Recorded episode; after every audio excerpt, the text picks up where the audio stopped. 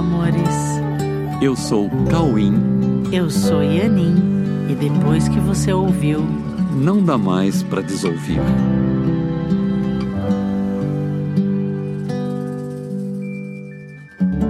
Olá, meus amores. Oi, tudo bem? Como é que vão vocês? E hoje, nesse episódio, nós vamos falar sobre uma coisa muito importante ou sobre alguém muito importante. Nós vamos falar sobre Jesus. Mas antes, eu quero convidar vocês para o curso A Verdade Presencial, que inicia no dia 24 de janeiro. É a, é a 33ª turma, né, a turma 33.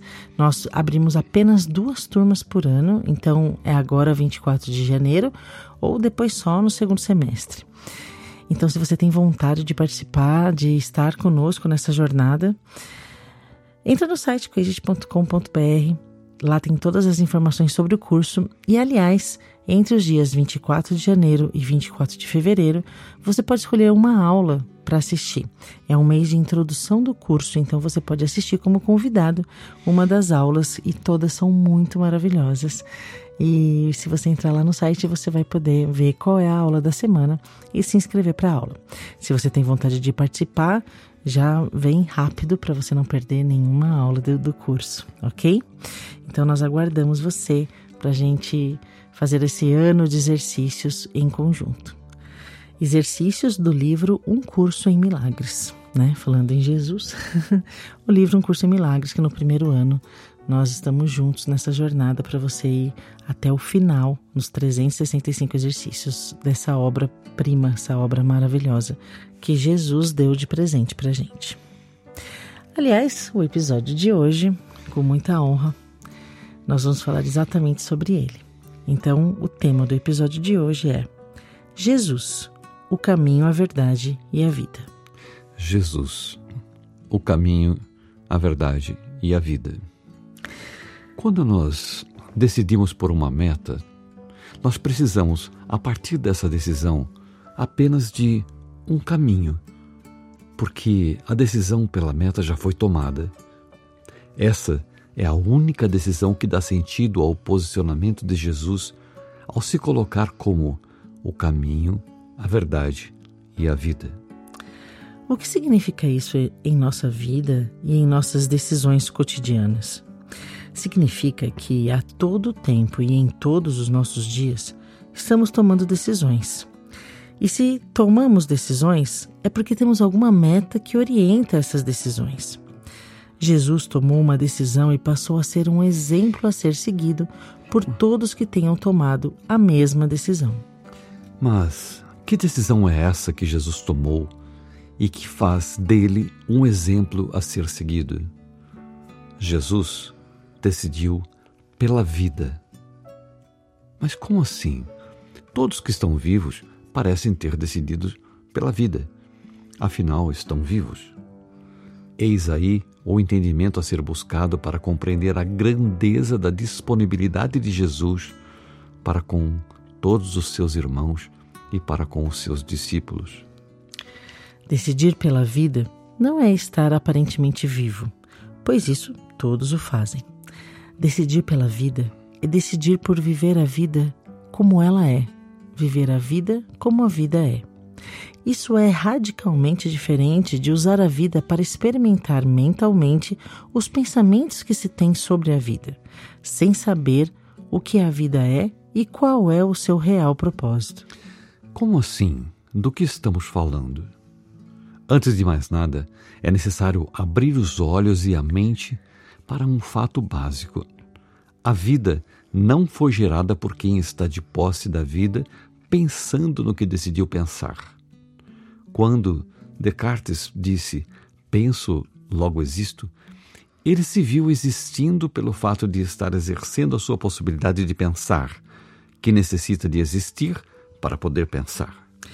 Aliás, algumas pessoas entenderam errado essa frase né, do, do Descartes, né? Entenderam que ele disse que ele existe porque ele está pensando que o fato de pensar faz ele existir, mas não foi essa conclusão que ele chegou. Ele disse: penso, logo existo. E eu só posso pensar porque eu existo. Antes de pensar, eu existo. E, e Mesmo que eu pare de pensar, eu continuo existindo. A existência é um fato. Então, nesse momento, ele percebeu a si mesmo como alguém que existe, que possui a vida e que pensa. Nesse momento, ele habilitou-se para mais uma constatação. Eu possuo uma existência viva que não fui eu quem criou. Nesse momento, ele pôde ter a certeza de que a gratidão faz todo sentido, porque, tendo sido criado, pôde ver que a vida que nos faz existir nos foi dada como o maior de todos os presentes. Porém, para vivenciarmos esse presente, nós precisamos ter contato com o presente que recebemos da fonte da nossa vida, ou seja, de Deus. Essa é a decisão que Jesus tomou e que justifica sermos seus discípulos. Jesus não somente viu que existimos e que pensamos, como também decidiu viver esse presente exatamente como é. Jesus decidiu viver esse presente que recebeu de Deus. Jesus decidiu manter a sua mente constantemente presente para usufruir da vida que recebeu de Deus. Essa é a decisão que nos devolve plenamente a paz e o contato com o amor de Deus que Deus compartilhou com a sua criação. Jesus é, portanto, o caminho para o resgate da consciência e do contato com a vida tal como a vida é. Jesus é o caminho para o renascimento para a vida e para o contato com o amor e a paz que Deus compartilhou quando nos deu a vida que define a sua própria existência. É isso que nos traz a mais legítima sensação de existirmos e de sermos vivos quando entramos em contato com Jesus. Jesus é a própria disponibilidade sempre acessível para que possamos ter contato com o amor de Deus que define a vida que Deus compartilhou com todos nós.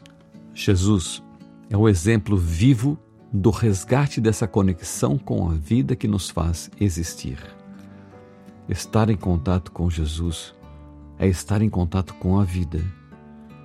Ter Jesus como um caminho é ter a certeza de que a vida é feita de amor e de paz, porque é isso que Jesus compartilha com todos que o seguem.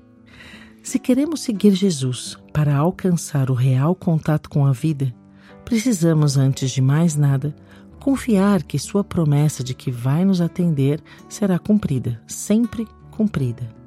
Jesus jamais falha em cumprir Suas promessas. Neste mundo, estamos constantemente nos relacionando com os nossos irmãos, que são criações de Deus, tanto quanto cada um de nós. Se nos colocamos em todas as nossas relações como discípulos de Jesus, nós estaremos vivenciando essas relações junto com Jesus, que prometeu que estaria sempre presente em todas as relações vivenciadas em seu nome. Onde dois ou mais estiverem reunidos em meu nome, ali eu estou no meio deles. Se nós nos colocarmos à disposição para nos tornarmos representantes de um canal de compartilhamento do pensamento de Jesus no mundo, nós estamos, a partir disso, nos propondo a trazer o pensamento de Deus para o mundo, porque essa é a decisão de Jesus. Jesus é a representatividade absolutamente fiel do pensamento de Deus.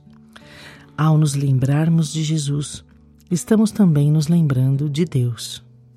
Ao colocarmos Jesus em nossa mente, estamos colocando Deus em nossa mente, pois estamos seguindo contato com a mente de quem mantém a mente permanentemente conectada com Deus. Jesus é o caminho para o amor Jesus é o caminho para a paz. Jesus é a paz do caminho. Confiar em Jesus é adotar a paz no caminho. Ter fé em Jesus é retirar da frente as preocupações que trazem o medo e nos afastam do amor. Ter a mente em Jesus é ter paz na mente. Ter o coração em Jesus é ter o coração em perfeito estado de amor. Ser grato a Jesus é aceitar a sua companhia fiel e a sua orientação para nos mantermos unidos em uma única meta, que é a conexão com Deus. Vamos então nos entregar a esse caminho e a esse estado de confiança que está à nossa disposição sempre que decidimos por Jesus como a referência fiel e perfeita para o contato com Deus e com a vida que Deus nos deu para que compartilhemos com Ele a unidade da existência em perfeito estado de amor e de paz. Vamos exercitar diariamente essa entrega e essa confiança, mantendo em nossa mente o seguinte: Jesus, eu lhe entrego a minha confiança para que eu possa compartilhar a sua mente constantemente focada na mente de Deus. Jesus, eu lhe peço que esteja sempre presente em minha mente, em todos os momentos e em todos os meus relacionamentos, para que eu possa entregar a todos tudo o que você entrega a mim. Jesus, eu quero compartilhar a sua paz com os meus irmãos, para que eu possa ter a certeza de que a sua paz está em mim, porque é tão minha quanto sua, quanto de todos que compartilham a criação de Deus. Jesus, obrigado por sua companhia infalível em minha mente toda vez que eu lhe procuro. Obrigado, Jesus, por me entregar a confiança de que procurar pela sua mente é encontrar a mente de Deus. Vamos manter esse pedido e essa gratidão em nossos dias. Obrigado, Jesus. Que Jesus participe de todas as nossas relações. Fiquem com Deus. E até o próximo episódio.